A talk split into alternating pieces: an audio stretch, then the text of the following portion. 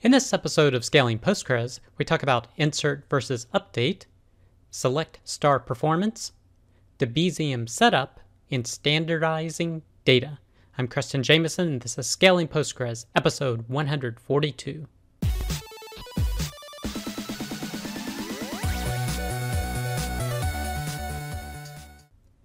All right. I hope you, your friends, family, and coworkers continue to do well. Our first piece of content is insert only data modeling to smooth peaks on slow disks. This is from cybertec-postgresql.com. And they're talking about a situation they ran into a client where they had a database server that essentially had slow disks and wasn't that performant, but they had a lot of updates that needed to happen within a particular period of time. And with updates, essentially, you create a new row and then you have another row that needs to be vacuumed up left around. And they discussed moving to an insert only model so that they don't have more random IO with updates and also don't have to deal with the vacuum consequences of doing that. And they talk about the benefits of choosing to do more inserts versus updates. So, for example, you get more sequential I/O patterns when you're doing inserts. You get a lot fewer full page writes after a checkpointing process. So, smaller WAL is being generated. You get faster single transactions compared to an update. You also get the action history for free essentially because it's all there.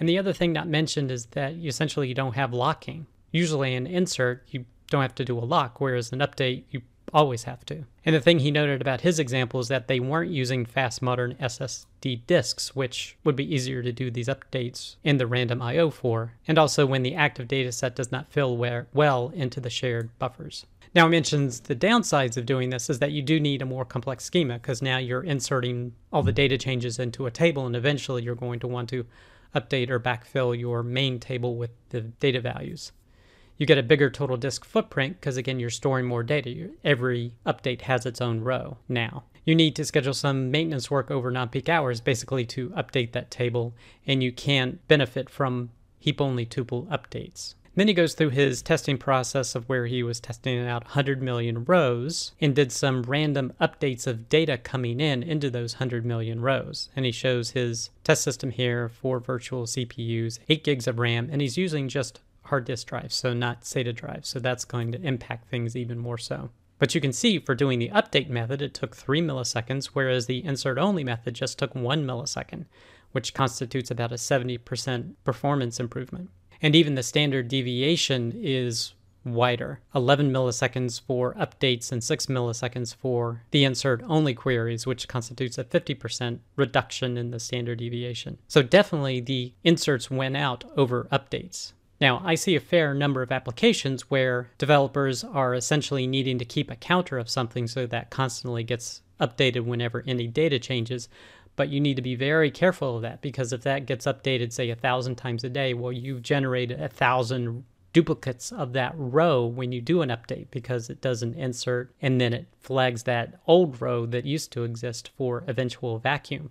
So essentially, however many times you're updating it, you're duplicating that full row however many times, and then all those rows have to be vacuumed up. So sometimes it is better and more performant to do inserts of all that new data coming in and then periodically rolling an update into the main table that you're interested in and updating it. But definitely an interesting blog post if you want to compare the difference between using an insert only method to maintain your data versus updates.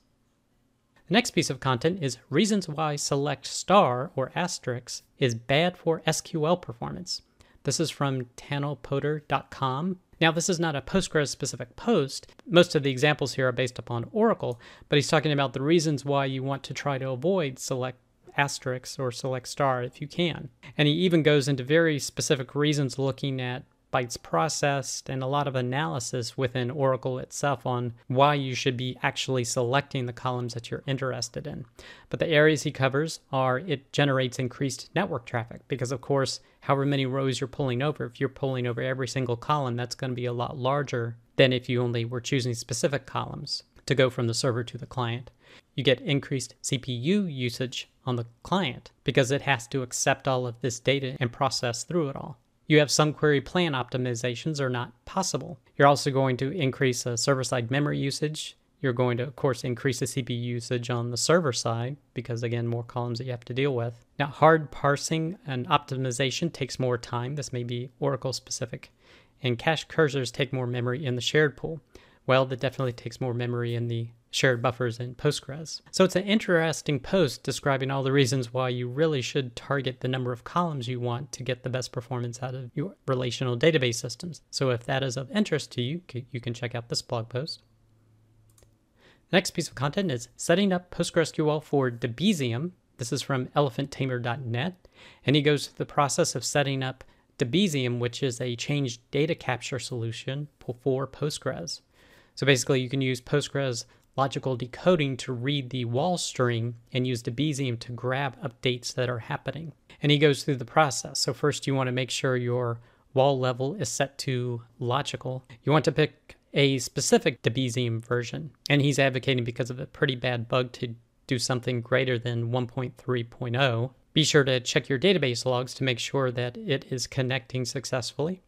He advocates creating the slot and publication manually as opposed to Debezium doing it because he's had some issues where it could silently block all writes to the tables where you don't have a primary key because the publication defaults to essentially replicating everything. And he goes through the, some of the configuration to, Debezium and then, of course, advocates monitoring closely because you don't want to stop replicating from the slot because now you're going to have WAL buildup on the primary. So you're going to want to make sure that that logical slot is being consumed on a regular basis by Debezium and make sure it doesn't fail or it restarts if it does fail. So definitely a good blog post about how to handle Debezium on PostgreSQL. The next piece of content is using Postgres for statistics, centering and standardizing data. Now, this is a follow up from a number of posts that were done about data science at uh, crunchydata.com. And here he is talking about generating the z score for a particular set of data. And this is a means of standardizing or normalizing uh, analysis of the data. And he was wondering how to come up with this calculation for each piece of data. And at first, he thought about using a generated column so that right next to the column of interest, you could generate the z score. But the problem is you need to be taking a mean and the standard deviation of each one, and you can't really do that from data outside of the row. And then he covers a number of different options he came up with, including uh, transform columns into the original table, uh, creating a whole new table for z-scores, creating a view. The way that he seemed to like was creating a new table just for the aggregates that are being generated and then use a trigger on the original table to update the averages and standard deviations that exist in the separate table. So then doing the z-score calculation would be pretty fast. But he ultimately chose another path where he did all the calculations in a new column on the table. So if you want to learn about different techniques to set up a z-score for analysis of your data, maybe you want to check out this post from crunchydata.com. The next piece of content is Postgres, the batteries included database. This is from crunchydata.com, and he's talking about the idea that everything essentially is included in Postgres. So the batteries are included. And he's covering these in a few different areas. You have a solid database foundation, meaning it has a MVCC at its core. It has a variety of data types, such as range types and timestamps and JSONB columns, to be able to handle any sort of data you can throw at it. Uh, it uses expressive SQL and has support for things like common table expressions and Windows functions and generating your own functions. It also has full text search bundled into it. That is, as he phrases here from another post, it's just good enough. Then, of course, it's extensive geospatial support when you're using it with PostGIS, which is an extension to handle that. then, lastly, it covers all the different extensions that help enhance the PostgreSQL database from the frequently used pg_stat_statements to track statements that are running in your database, to do, to pg_partman for doing partition tables, uh, foreign data wrappers, a da- data science one called uh, MADlib, as well as others. So basically, this is a quick post of all the different features that make Postgres a batteries included database. So check this out if you're interested. The next piece of content is PostgreSQL high availability, setup, and uptime considerations. This is from higo.ca. Now, they're not talking about specific high availability solutions, but kind of what are the components of high availability. Uh, number one, you want to have a way to set up a quorum and avoiding a split brain situation when you have a cluster of multiple PostgreSQL servers, because one's going to be the primary and it's going to have to potentially decide which other replicate takes over in case there's a problem with a primary or loses connection. So you're going to want to be able to define a quorum size, generally three or more, and being an odd number, as well as the process to promote a standby. And in connection with promoting that standby, if the primary comes back, you need to be able to handle that situation. So that is STONITH or SMITH and fencing. So STONITH is shoot the other node in the head, which means to bring down another instance, or SMITH shoot myself in the head, meaning that you are the primary and you determine there's another one that exists, so you should not continue any longer. And fencing is a way to keep the old primary out of the cluster and prevent it from rejoining. He then talks about indirection, whereas how you connect to the primary, you need to be able to flip that easily. That could be domain name reassignment to a new IP. You could use load balancers to do it, or assigning an old primary's virtual IP to the new primary's database system and also talking about configuring Postgres SQL so that you don't have to do configuration after a switchover. In other words, you want all the parameters to be up and ready to go on the replica so that the switching over is not going to require any sort of reconfiguration or restart of the database. So if you want to learn more about the components of high availability, you can check out this blog post. The next piece of content is making Postgres stored procedures 9x faster in Citus. This is from citusdata.com and they're talking about a new enhancement they added to Citus, which is an extension for Postgres that allows you to do scale out of your Postgres solution. Now, they already had the concept of distributed tables, where you can scale out your tables to multiple nodes.